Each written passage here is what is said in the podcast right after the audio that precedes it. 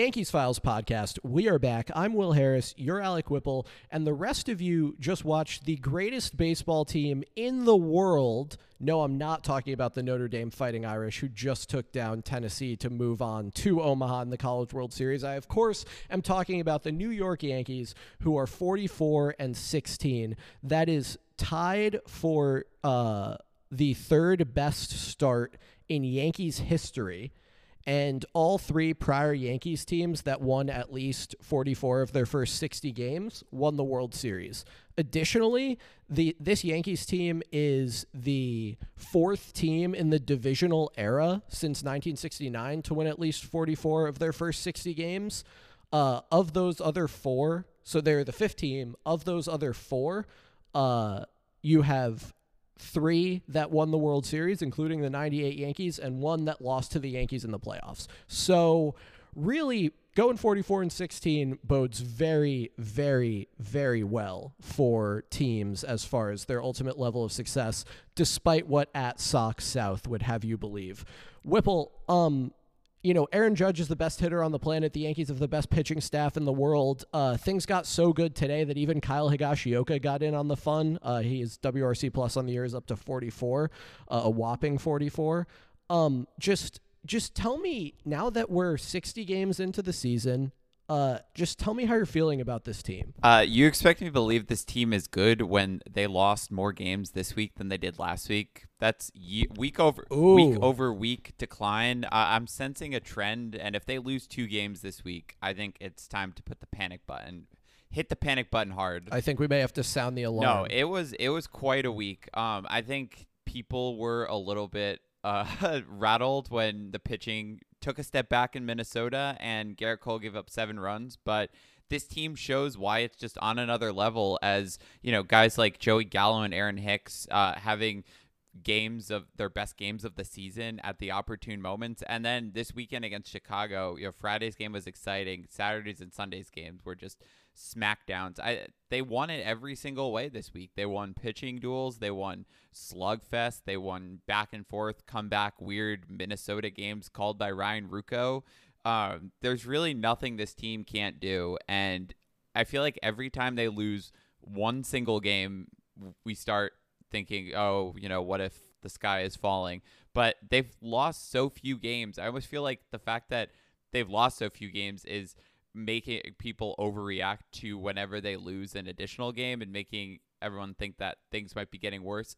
So in, in a weird way, their success is actually, you know, probably increasing how bad these losses might feel. But like in the macro sense, I mean, this team is just cruising. It's it's absurd. We talk about it every week, and it still is hard to believe just how good they are compared to Yankees teams, compared to the league, compared to major league history. I mean, this is this is now you know we're it's still only June. It's still relatively early, but the sample sizes aren't so small, and this team is starting to fight. They're fighting a battle against the rest of the AL East, but they're also fighting a battle against historical baseball teams.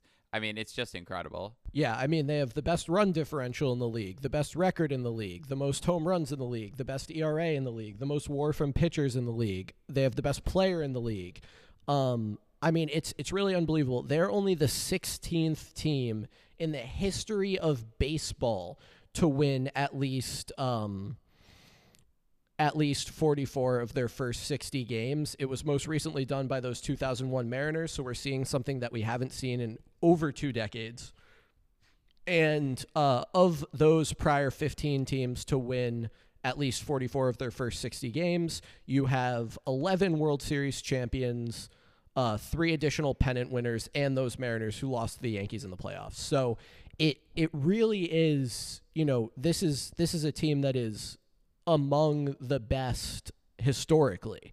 Um, this this is an unprecedented level of success in recent years, and people should start paying attention to how the Yankees rank, um, you know, among all-time greats for now. And you know, they they had a four and five stretch recently. Like the Yankees are not immune to slumping. I think it was even a a, a five and six stretch. You know that that's not great by any means by this team's standards. Uh, and yet here they are with uh, a historically good record. So You know, Whipple, I think um, I would call this the team of our dreams, but your baseball dreams aren't exactly about the best possible things that could happen. Uh, I know our Twitter followers have seen a few screenshots of texts you've sent me about unusual baseball dreams you've had. Um, this feels like kind of the baseball dreams that I have this season, but uh, why don't you let our listeners in on what it's like when you actually dream about baseball?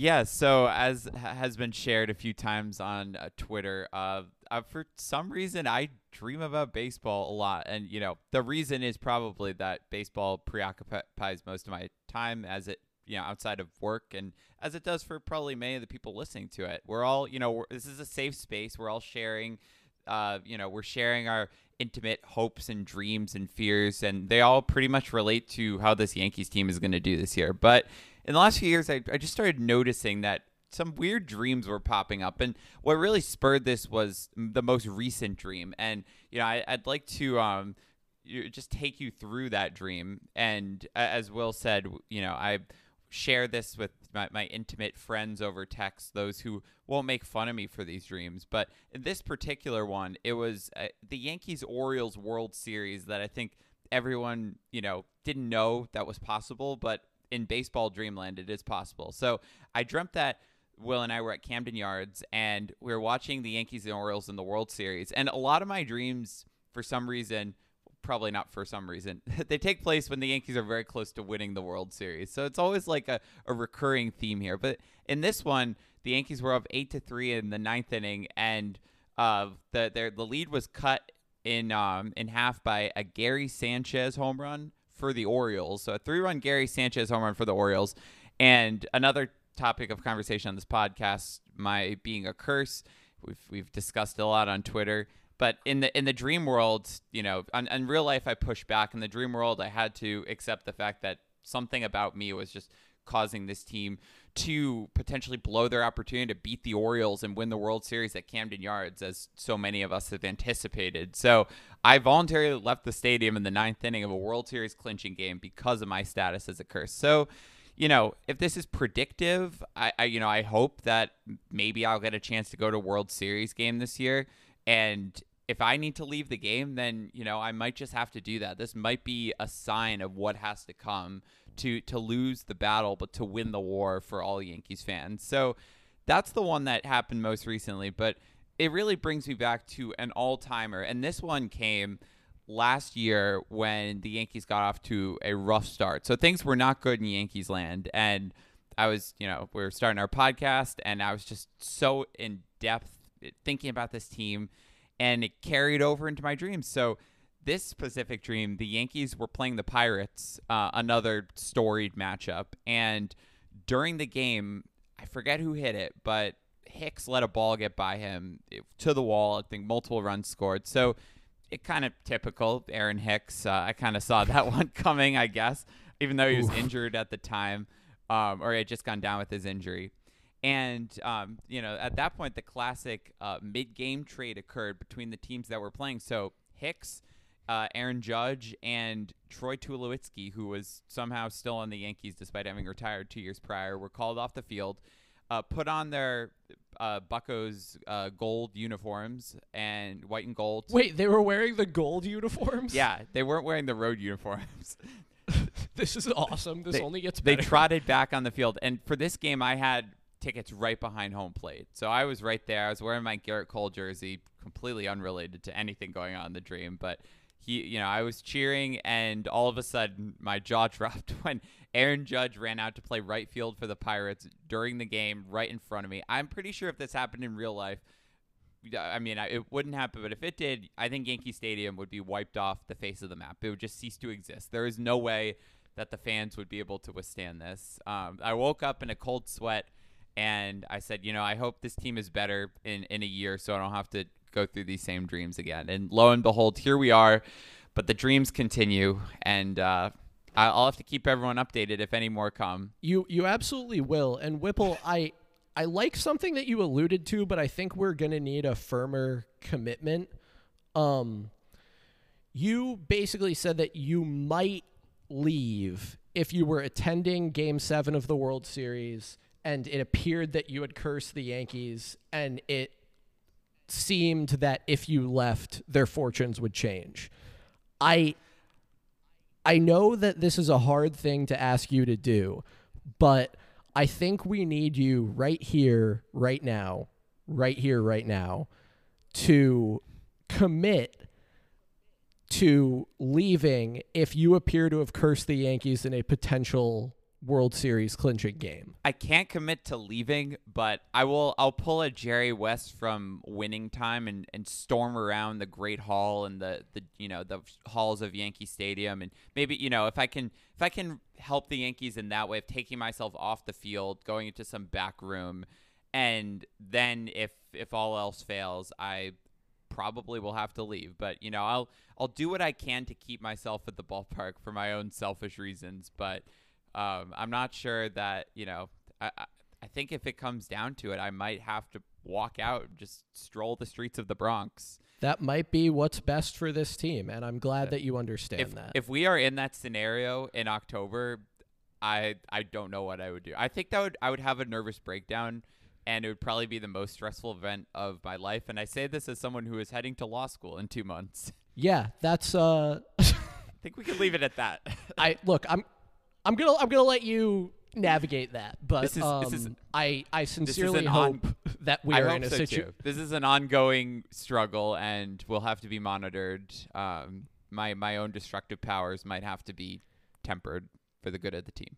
and I hope that they will be tempered. Whipple, uh, as we get into you know the week that was and uh, the quality of this team, I'd just like you to, if you would, take a stab at ranking the following players by WRC plus: uh, Isiah Kiner Falefa, Joey Gallo, Aaron Hicks. I'm gonna say Gallo first. I mean, I'm gonna say Gallo first, Hicks second, Falefa, kind of Falefa third, and I partly Yeah, because right. I, I knew I know that you know whenever Falefa is brought into the conversation, I know where that's going. But Gallo has had a good week. I am I'm seeing improvement from Gallo that we all love. Yeah, no, it's it's it's terrific. Joey Gallo, and you know, over his last few games has been phenomenal. Uh, he is up to a 92 WRC plus, which is absolutely nothing special. But if you consider that, you know, in his first, you know, 10, 15 games of the season, it was really, really down in the dumps. Uh, you know, we're we're seeing improvement. Uh, he is slugging finally. He had a couple home runs in that phenomenal game in Minnesota that we'll talk about. He had uh, a double today. He is really, you know, starting to come around a little bit. You know, he was what one for three with two walks today. I'll take that. That's a it's a 258 WRC plus out of him. Uh, he would be the greatest hitter of all time if he could do that. So look, um, there's no question that across the board those guys have underachieved. Uh, there's no question also that with a healthy Jose Trevino starting at catcher, the most serious area of need for the New York Yankees is shortstop. There's there's just no question about it. Uh, Isiah Kiner Falefa is really bad. But look, the Yankees just went five and one. They took two out of three from a division leader on the road, uh, and they won those games in two very different ways. So, Whipple, the Yankees got to Minnesota and immediately made the Twins look like the Twins. Um, you know, in the in the first inning of the first game, uh, the Yankees started to tee off as they do when they're normally uh, at target field. So DJ LeMahieu singled, uh, Aaron Judge homered, Giancarlo Stanton homered later in the inning, uh, and it looked like the Yankees were kind of gonna cruise. Um, you know, they were up three nothing before the Twins had even come to bat. Jameson Taillon was not quite as sharp as uh, he'd been over most of the year, uh, and let the Twins cut the deficit to three to two. Uh, the Yankees then started to score some more. It was four to two, then four to three, then five to three, then five to four. You know, it was it was much more back and forth than it should have been until the seventh inning. The Twins brought in Tyler Duffey, who is one of their better relievers. Uh, the Yankees got some traffic on the bases thanks to uh, a single by LeMahieu and then an intentional walk to the best hitter on the planet, Aaron Judge, which seemed like a good idea until Anthony Rizzo went yard and broke the game open, uh, putting the Yankees up eight to four. The Yankees would tack on some insurance runs later and ultimately win that game ten to four. They got thoroughly destroyed in the next game. Um, there's no other way to say it. Uh, it looked for a little bit like it was going to be competitive. Nestor was keeping them in the game just well enough. Uh, they even, uh, you know, they were down 2 1 at one point. It kind of seemed like they might be uh, coming back, and then things really fell apart for Nestor with home runs by Ryan Jeffers, Byron Buxton, uh, and then the bullpen. Clarke Schmidt and Manny Banuelos specifically were not able to hold the Twins, and the Yankees lost eight to one. And then we got to the wildest game of the year so far, I would say. Uh, the last game in Minnesota with that Ryan Ruocco target field magic, and um, had a game ever started worse? I mean, the Yankees went up one nothing in the top of the first, which was fine. Uh, but Gerrit Cole promptly gave up back to back to back home runs to Luis Arraez, Byron Buxton, and Carlos Correa in the bottom of the first. What was your reaction when he did that? My reaction was people are going to get mad at Gerrit Cole again. And, you know, for good reason for this game. I mean, he was pretty terrible. Like, that's, it's not, you know, I'm a Gerrit Cole defender, but that's not a start you can defend. Um, and it really didn't feel like a game that, you know, it felt like, okay, this is like the other shoes coming down to drop. This is what we get for basically being perfect through the Anaheim and um, the Detroit series. But the fact that you know they were able to pick up Cole like that is such a credit to this offense, and I just love the way that they did it. I mean, with Hicks and Gallo hitting three home runs, guys who have struggled all year, it shows how circular this lineup can be.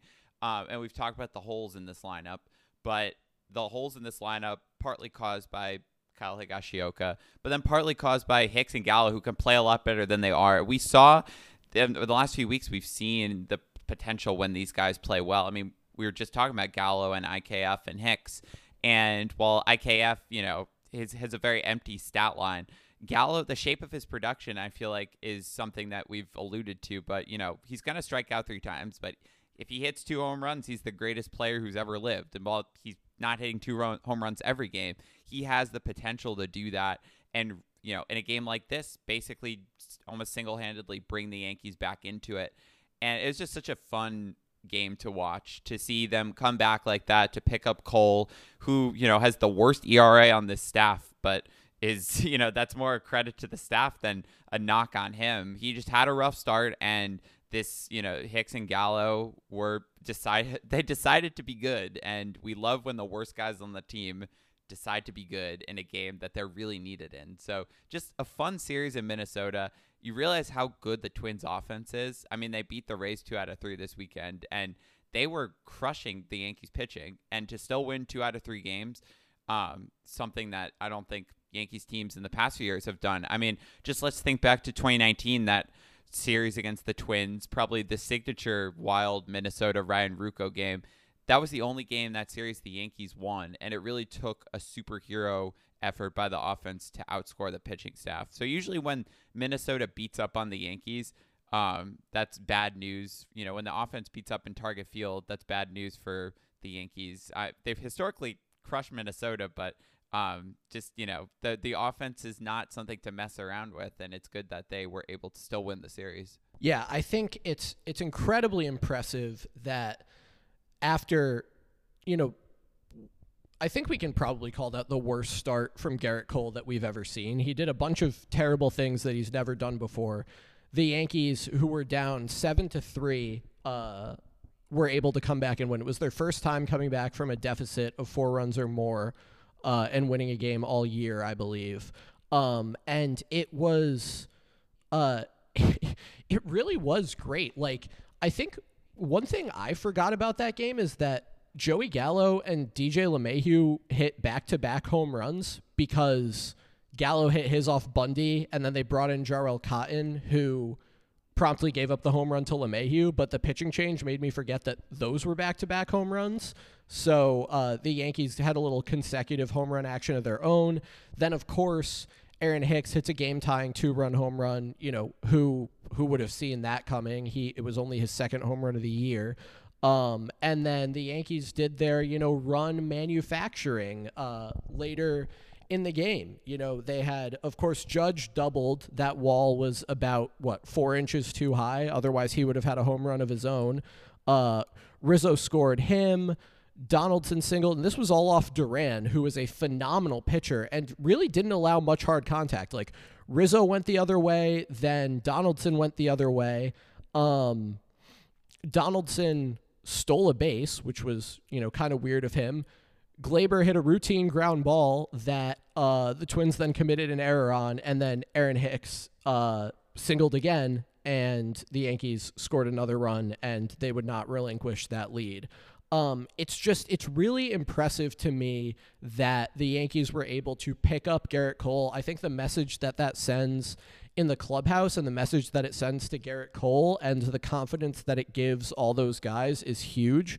Um, but also like the Yankees were down big against a first place team uh, on the road and they came back and won. They came back and won the series, and I think that's really, really impressive, especially after getting crushed the day before and the way the game started. They could have easily just rolled over, and that's probably what a lot of recent Yankees teams would have done, and this one didn't. Uh, they then rolled right into the mm-hmm. series against Chicago, winning a pitcher's duel in 13 innings on Friday night, thanks to Jose Trevino. All they had to do was pinch hit for Kyle Higashioka one time, and they won the game. What a surprise!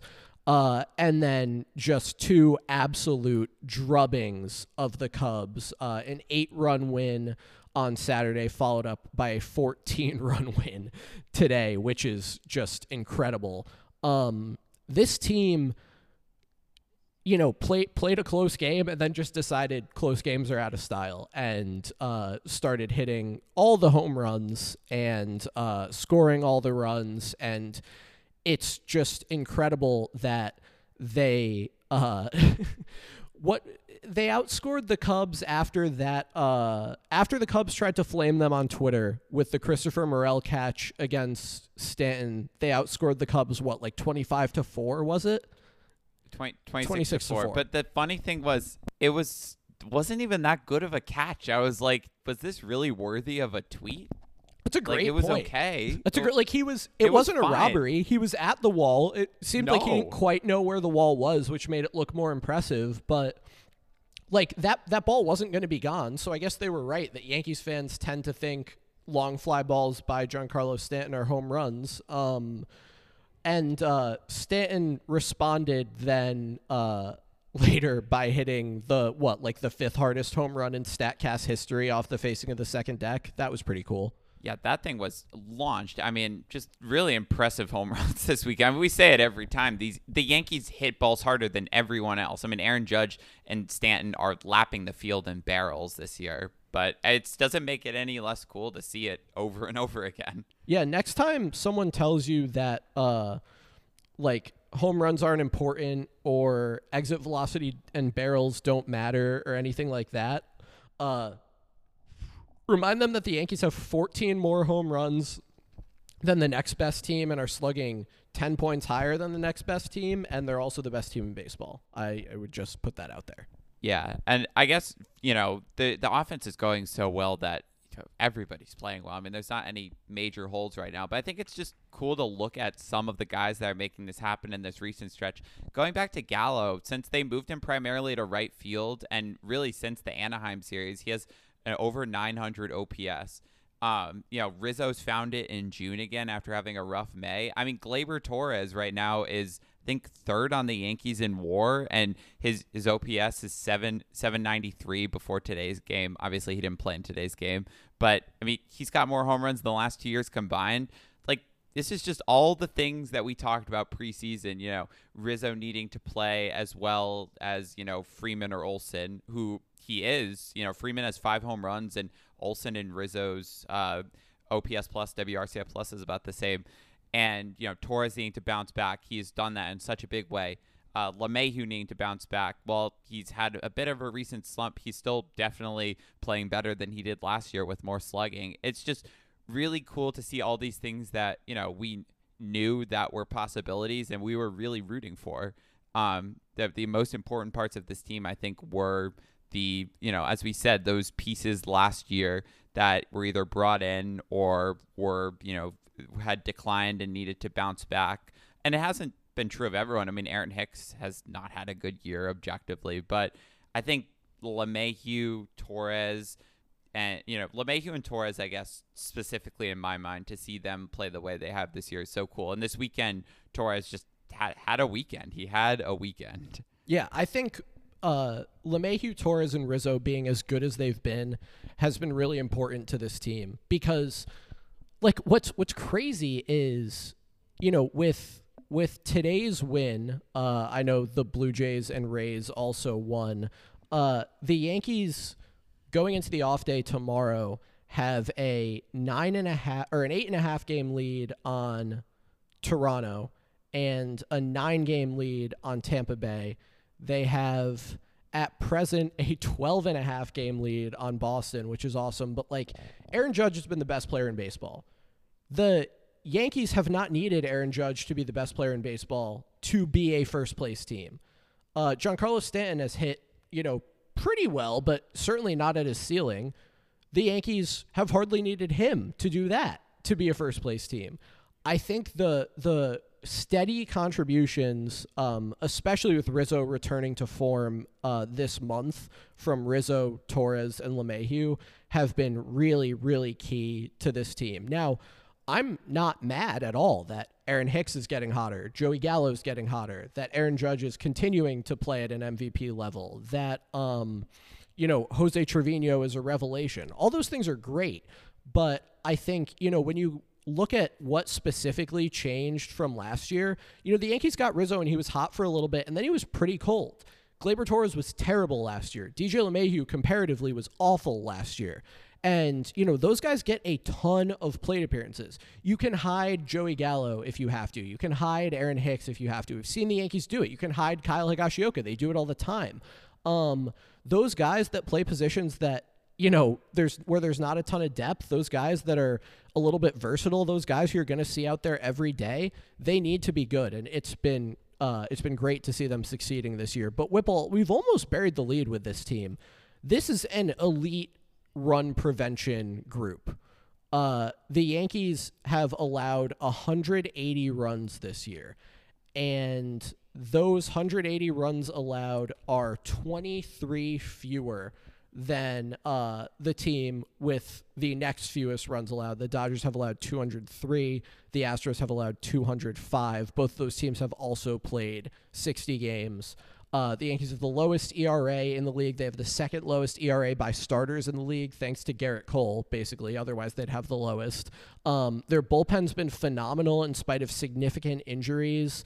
Uh, you know, and really, this team is only going to get better. Like, I'm, I'm not. Uh, I'm not a huge Domingo Germán believer, but um, Domingo Germán seems like he's probably a better bullpen option than like you know some of the David McKays and Ron Marinaccios. Although Marinaccio was great the other night that we've seen. Um, I'm a Zach Britton believer. I'm a Jonathan Loaisiga believer. They're getting those guys back, and they have the best starting staff in baseball, as far as I'm concerned. I mean, nobody has this depth. Nobody is getting this length from all their starters. It's really incredible. And I'm very excited that going into a week when they're going to face the Rays and the Blue Jays, they got a good start from Taillon in a blowout where they were able to just hand the ball to Banuelos. Uh, to finish things off and they are following it up with an off day, this staff is going to be as good as it can possibly be and as rested as it can possibly be as they go into these couple series against division rivals. And if you think they're too good, Aroldis Chapman will be back eventually, so that'll probably level the playing field a little bit. Um, That's a great point. No, but it's just yeah. I mean, we totally bury the lead. All we talk about is the offense. Sometimes I feel like if you had to go back, if there's some loyal listener who wants to catalog the percentage of time we talk about hitting versus pitching, uh, I would say it's probably at least 60-40 hitting, probably more, just because the hitting has been. I'd be shocked the if question. it's not more than that. it has to be more. I mean, the hitting has been the question over the last year and a half. You know, is it going to get better? How does it improve? Even when this team is good, the hitting is sometimes a question mark. And when we talk about the pitching, it's mostly to praise the pitchers anyway. But you know, there's not really much more else to do when you're looking at an ER staff five guys, you know, with Gerrit Cole, one of the best pitchers in baseball, who has the worst ERA. And it's every single pitcher brings something to the table. I mean, you look at like, you know, Taillon doesn't walk anyone. Montgomery is preventing runs at an elite level. Severino is just incredible. You know, he's striking out back to back games of 10 plus guys.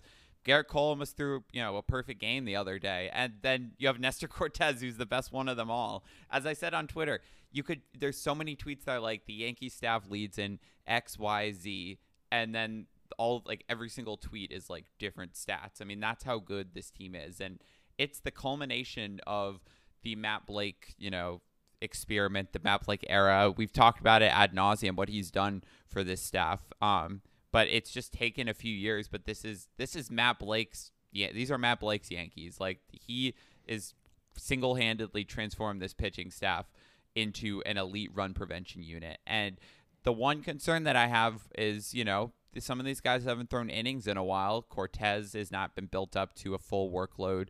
Uh, Severino has missed time. You know, guys have their injury concerns, but they have such a good division lead that you know, as long as they don't utterly collapse, um, they're going to be able to play a lot of games towards the end of the summer, definitely in September. That hopefully, you know, they can rest assured of a of spot that you know they're happy with in the top two of the American League, and they can scale back on some guys. You know, give some guys extra rest. Use a Germán, pick up a another, you know, not Andrew Heaney, but an Andrew Heaney type who hopefully might pitch better than Andrew. Heaney. I hope they don't get any Andrew Heaney types. The a depth arm, a Jaime Garcia. You know, if you want to take Heaney and your negative opinions of him out of the equation to just mm-hmm. stagger these guys' workload and you know playing meaningful September games. I mean, we saw how stressful the end of the season was last year, where they had to go to Boston, Toronto, and every game was a must win. And at this point, you know, if the trajectory continues and they can keep playing at not even this level, at somewhat, you know, of a of decent level because they've built this big lead, they can avoid that kind of September and get these guys rest. I mean, we're already we see it in small um, areas. Like I just noticed this week, um, Cole was lined up to start Wednesday and Cortes on Tuesday, and they got flipped to give Cortes an extra day. And those mm-hmm. small mm-hmm. things, you know, the the Yankees will do that. They might skip a start. They might just try to keep give these guys an extra day where they can, and they have ev- all the you know the every right to because no game is must win. I mean, they're playing Tampa and Toronto this week, and they could get swept. They could go 0 and 6 this week and still be in a very good division divisional spot. I mean, hopefully it doesn't happen, but um, they they have that luxury of having built that lead for themselves. So the pitching staff has been elite, and because the pitching staff has been elite, the pitching staff will get to benefit hopefully in the dog days of the season. So I'm not even worried about that. And at this point, as I've said before, I just trust that whatever reliever they plug in is going to be electric. So it's it's just incredible to watch. I mean, there's just never been anything like this, and I'm not really sure what more you can say than that. Yeah, I think you, you there's not enough that you can say about no what Matt Blake has done for this team. And look, I don't. I think it's hard for us to disentangle like how much of it is Matt Blake, how much of it is health, how much of it is experience, but it can't be a coincidence that you know, guys are throwing similar pitches, guys are developing in similar ways, especially like unknown bullpen guys like Clay Holmes or even known bullpen guys like Jonathan Loaisiga who then become the best uh, relief arms in the league. Uh, it's hard to say that it's just a coincidence that that coincides exactly with uh, with Matt Blake. Um, the Yankees' upcoming schedule is not easy. Uh, and I know that a lot has been made about the Yankees' schedule. Um, but they play three against Tampa, three in Toronto, three in Tampa, four against Houston, three against Oakland, which will hopefully be a reprieve, and then one at Houston. So, of their next, what is that, 13, 17 games? Uh, 14 of them are against the Rays, Jays, or Astros. And that is going to be a tough stretch. Like the the pitchers who the Yankees are slated to face in their next few games are Corey Kluber, who I maintain they should beat, Shane McClanahan, who's been very good, Drew Rasmussen, Ross Stripling, Alek Manoah, Yusei Kikuchi, and then McClanahan and Rasmussen again. Um, and I believe the Astros have Valdez, and then Shane Baz, and then Fram- Framber Valdez. So, like this is this is going to be tough. The Yankees are going to be facing good offenses. They're going to be facing good pitchers. Um, not a ton of these games are at home. Like they'll play three at home, then six on the road, then the four at home against Houston. Like, what does success look like? Let's say prior to that Oakland series. So three against Tampa, three against Toronto, three more, or three against Tampa, three at Toronto, three more at Tampa, and then four at home against Houston. That's a 13 game stretch. Like, if we come out of that and the Yankees have gone seven and six, is that acceptable? Because Yeah. you know more of the games are at home. Do you want them to go eight and five? Like, what? How, how do you measure success now that they're going to be playing these teams that are good, teams that they've historically struggled with, uh, pitchers that they have been great against? Like, I, I know this team is phenomenal and that they can afford a slide and they'll maintain a strong position in the division, but like do you just want to play a little bit better than 500 against these teams? Like I don't even know how to assess this stretch that's coming up. Yeah, it is tough because, you know, they're the standard that they have set is probably not going to be maintained over these games. I mean, I think as long as you don't get swept in any series, then that is fine with me. Getting swept or I guess in the four game series if you lose 3 of 4, but you just don't want to give up a ton of ground. I mean, I think even losing 2 of 3, you're basically just you're you're losing a game or two off um off the lead. And at this point, all the pressure is on Tampa and Toronto to catch you. I mean, the Yankees have no pressure right now. That could change, but right now they have absolutely no pressure. That should help them, you know, in theory. Um, I think personally, though, I, I would like to see this team rise to the moment. Um, I'm, I'm saying that as if they haven't done that already, but I, you know, we've talked about the Yankees showing up in big games, and this year has just been different than last year where they weren't doing that. And this year they've played well in important moments. And I would just like to see a little more of that. I mean, they could really just put this race away. If they come out of this stretch and they are leading the American League East by double digit games over Tampa and Toronto, I think it's all but over because that's such a big gap for any team to close and you you know they're going to have multiple teams fighting with each other with Boston in the mix which is, you know, all these Red Sox fans don't understand is that even though you may think that you are only X amount games back of the Yankees, you have two teams in front of you that are also very good. So the way I see it, as long as you have those teams fighting back and forth with each other, you know, you're pretty much set to just cruise to the American League East title. This is the week where you can just solidify that race for second and put yourself above all of the others.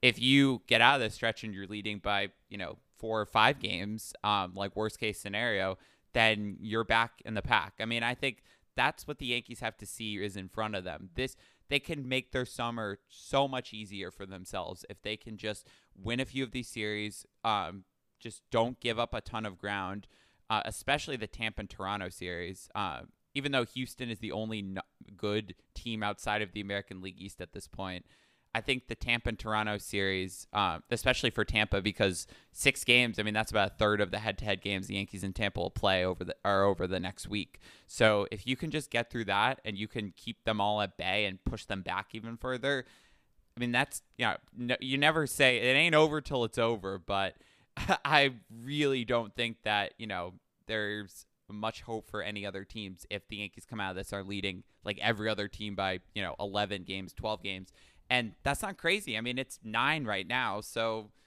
that's not that crazy. Yeah, you uh, you said some things there that I think are a little premature. You know, there's still over 100 games left to play. I don't want to say that a good stretch here guarantees that uh, the Yankees, you know, win the division. They have, um, you know, another stretch in August where they play three games in Boston and then host six games or seven games, three against Tampa and then four against Toronto. So, you know, the Yankees are going to continue to see good teams throughout the year. But you're right. They're knocking out a lot of their divisional games early while they're playing very well. And they have an opportunity not to step on throats, but to put some additional distance between themselves and their division rivals. And they would be wise to capitalize on it. And, you know, it's going to entail. Uh, this offense succeeding against pitchers and in places where this offense doesn't normally succeed. They, you know, this team does not have a history of being great at Rogers Center or Tropicana recently. Uh, it's going to entail hopefully a good series against Houston to um, you know create some space in the best record in the AL uh, area. But um, yeah, it is it is definitely an opportunity to make a statement. Uh, a stretch like nine and four, or even you know just if we consider the the three series against the division rivals, if the Yankees were to go six and three, you know, go two and one in every series, or you know, sweep the series at home and lose one of the series on the road, like that would be massive. Um, and I I completely agree that the only thing that should be on their mind is putting the most distance between themselves and other teams as fast as possible, creating some space. Uh, to do the luxuries of a good team late in the baseball season. You know, let's let's get, you know, Deivi Garcia and whoever, you know, Domingo Germán, Clarke Schmidt, if he's not established as a high leverage reliever by then, Luis Medina, whoever else, let's get those guys some spot starts in August and September. Let's um, you know, add a sixth guy to the rotation at the deadline, uh, just because there's a comfortable lead and you wanna limit the workload of some guys. Like let's do the things now in the first half that it would take to be able to enjoy some of those luxuries later on in the year. I, I think that's exactly the the point of view to take. Um, I would I would take five and four in nine games against Tampa and Toronto um, because at that point you can't really have lost any ground. Um, I would really, really love six and three or better. I think that would be a huge statement out of this team. And you know what? We'll check in in the middle of that stretch uh, at the be- at the beginning of next week, and we'll see how the Yankees are doing.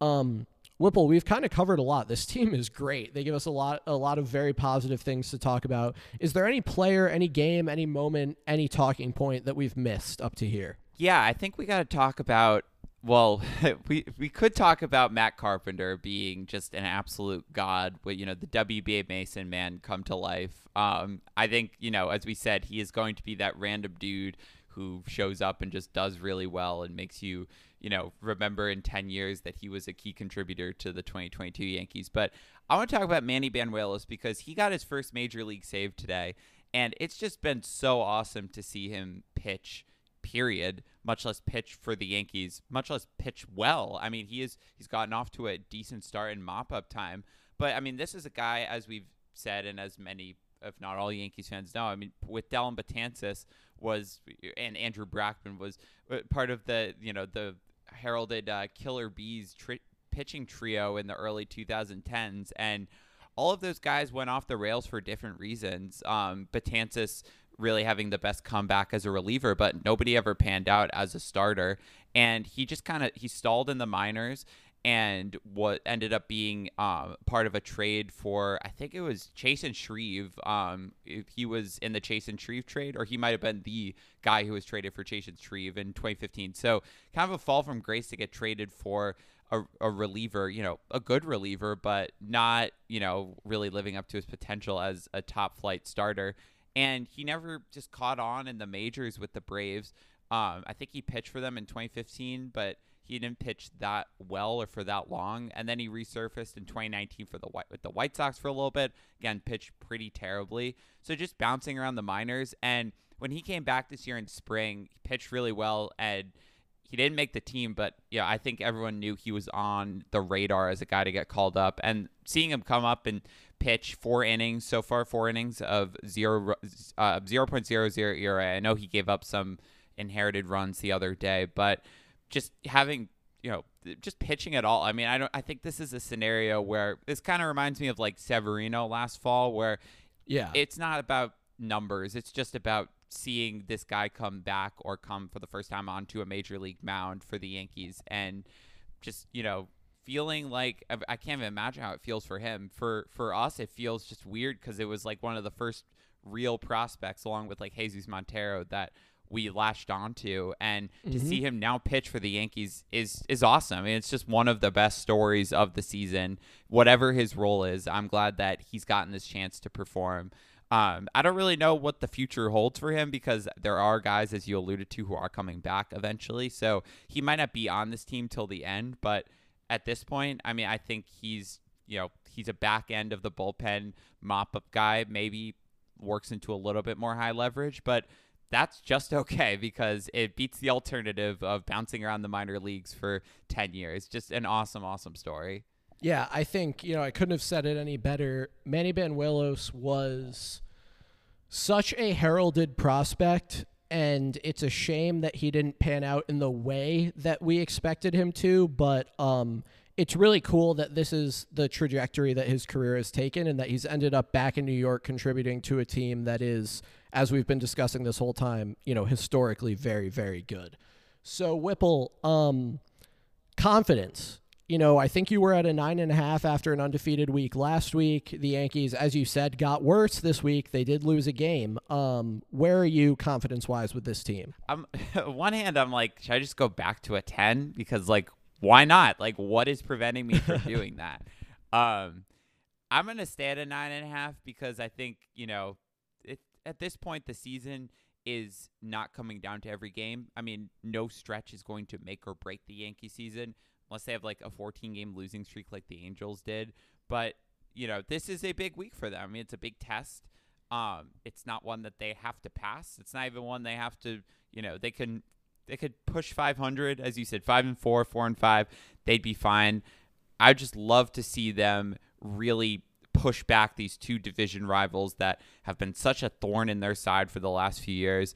Um, that's a, little bit of confidence that I would, you know, I'm, I'm going to reserve a little bit just so I can go back to that 10 if possible. Not that I wouldn't be confident if they didn't win those games, but, you know, the last few weeks have been mediocre teams. I mean, Anaheim, Detroit, Chicago, uh, even Minnesota. You know, I know they're leading their division, but let's be real, they're not. But they're leading a bad Yeah, division. It's the AL Central. Um, so you know, this is they've taken care of business. That's what the Yankees are supposed to do. That's what this team needs to do. But now, this, these are going to be important games, and I'm going to stay at a 9.5 because I just want to see how they respond. Not when the pressure's on to win, but when they're in this position of really just they can put their you know step on the throats of their opponents. We haven't seen a Yankees team been in a position to do that in a while, so I'm just interested to see how they respond. I think it's it's just another test. There are going to be more tests for this team. That's the one in front of them right now, and I you know would like to see how they respond to that. Yeah, I think um, it's it's definitely important to reserve some upward movement because, like, if if the Yankees come out of this, you know, we'll have seen them play the first two series against Tampa and Toronto by the time we make another podcast. Like, it it really feels like you need to give them somewhere to go if that happens. So I I will go at a 9.5. Um I'm really impressed with what I've seen from this team. Uh I don't worry a ton about like the quality of competition thing. I think that it's very well documented that the Yankees are beating uh all kinds of teams. Um and I expect that they will continue to do so. They've played adequately against the Rays so far this year, especially when you consider the state their roster was in the last time they played them. They've played very well against Toronto. Um, you know, the Angels went on a 14 game losing streak, sure, but have a ton of very good players. Um, the Twins gave the Yankees everything they could handle. That lineup is phenomenal, and they have a few guys who can pitch. Um, so I, I'm not really buying into the quality of competition thing so much, but we need to see the Yankees, or I'd like to see the Yankees. I can't say we need anything from a team that's playing this well. I'd like to see the Yankees play well against division rivals in the coming week and give me a chance to move them up to a 10 uh, from the 9.5 that I'm at now. I. I, I, I can't even remember a time when I felt this good about a baseball team, though, about the Yankees, because like, can you? I'm, I'm trying to remember 2019. Like, I was pretty confident that the Yankees were going to win the division, and they won it pretty handily. But like, it it, it just never felt like, oh, they they're going to lose a game. Oh, that that's fine. I'm not worried. Or oh, they're you know they they lost a series, they got swept. Like, oh, no big deal. I feel like I can just tolerate so much from this team, which is really cool. Do you ever remember feeling this way? I think the only time because I think 2019 was you know every time they won it was like the new guy contributed like what a miracle. Mm-hmm. I think the only time I felt this way in recent memory was game one after game one of the 2019 ALCS because that was like the moment where I was like they're Oh, winning yeah. this and it was you know they swept the Twins they beat Greinke in game one and you know you could even take it to you know Judge hitting the home run off Verlander in game two but just I'm talking about just post game one that next day I was like this team can do anything. And I didn't feel that way. I mean, 2017, 2018, I just never felt that way. So, yeah, one game. I mean, I feel like now we're feeling that way for whole weeks at a time. It's just, it's different. But at the same time, it's, you know, it's June. So we will see. There's a lot of baseball left to play, but we're feeling, I think, justifiably very good about the way this team has played baseball. Uh, so, look, high confidence out of both of us. Whipple, any parting shots? Yeah, I think you got to shout out our advanced scouting trip uh, to Nationals Park to see uh, Josh Bell, Nelson Cruz, and Juan Soto hit back to back to back home runs. That was a pretty cool non Yankees moment that we were both in attendance for. So if one of those guys is on the Yankees this summer, we can say, you know, we provided the scouting report to uh, Cashman. We were there first, on, boots on the ground. Um, also, shout out Brewers second baseman Mark Mathias, who hit his first career home run with us in attendance. Yeah, so I will be at uh, the middle game of this Yankees Rays series. Cortes and McClanahan, um, an excellent pitching matchup. I'm excited to be there, and I, I'm excited to be in the stadium because I've heard the atmosphere is just great right now. So just looking forward to that. You better not be a curse. Well, Whipple, it's been a pleasure. Uh, it's been a pleasure to watch the Yankees this year, certainly. Um, I'm glad we were able to take in some baseball this weekend in person. Um, and I'm just so excited to see what this week holds for this team because I cannot believe how well they're playing. I'm consistently amazed. And as you said, they're playing at times less against the other teams on the field and more against the great teams of history, which is pretty cool. And I can only hope that continues for another, I don't know, let's call it, they got two more to get to 62, then 100 more. That's 102. Then they would need to win 11 games. Let's call it another 113 games. Why not? Go Yankees. Works for me. Uh, and, you know, so as always, people can follow us. Uh, they can keep up with us at yankeesfiles.com. They can follow us on Twitter. We are at Yankees Files. And they can, of course, follow our podcast anywhere they get podcasts. They can rate, review, subscribe. Uh, we were recently called Two Base Dudes Who Know Ball. So, um, I mean, I, I don't know what could be a better compliment than that, but, you know, it's been a great week. Hopefully, we're in for another one, and we'll be back same time, same place. Until then, let's go, Yankees.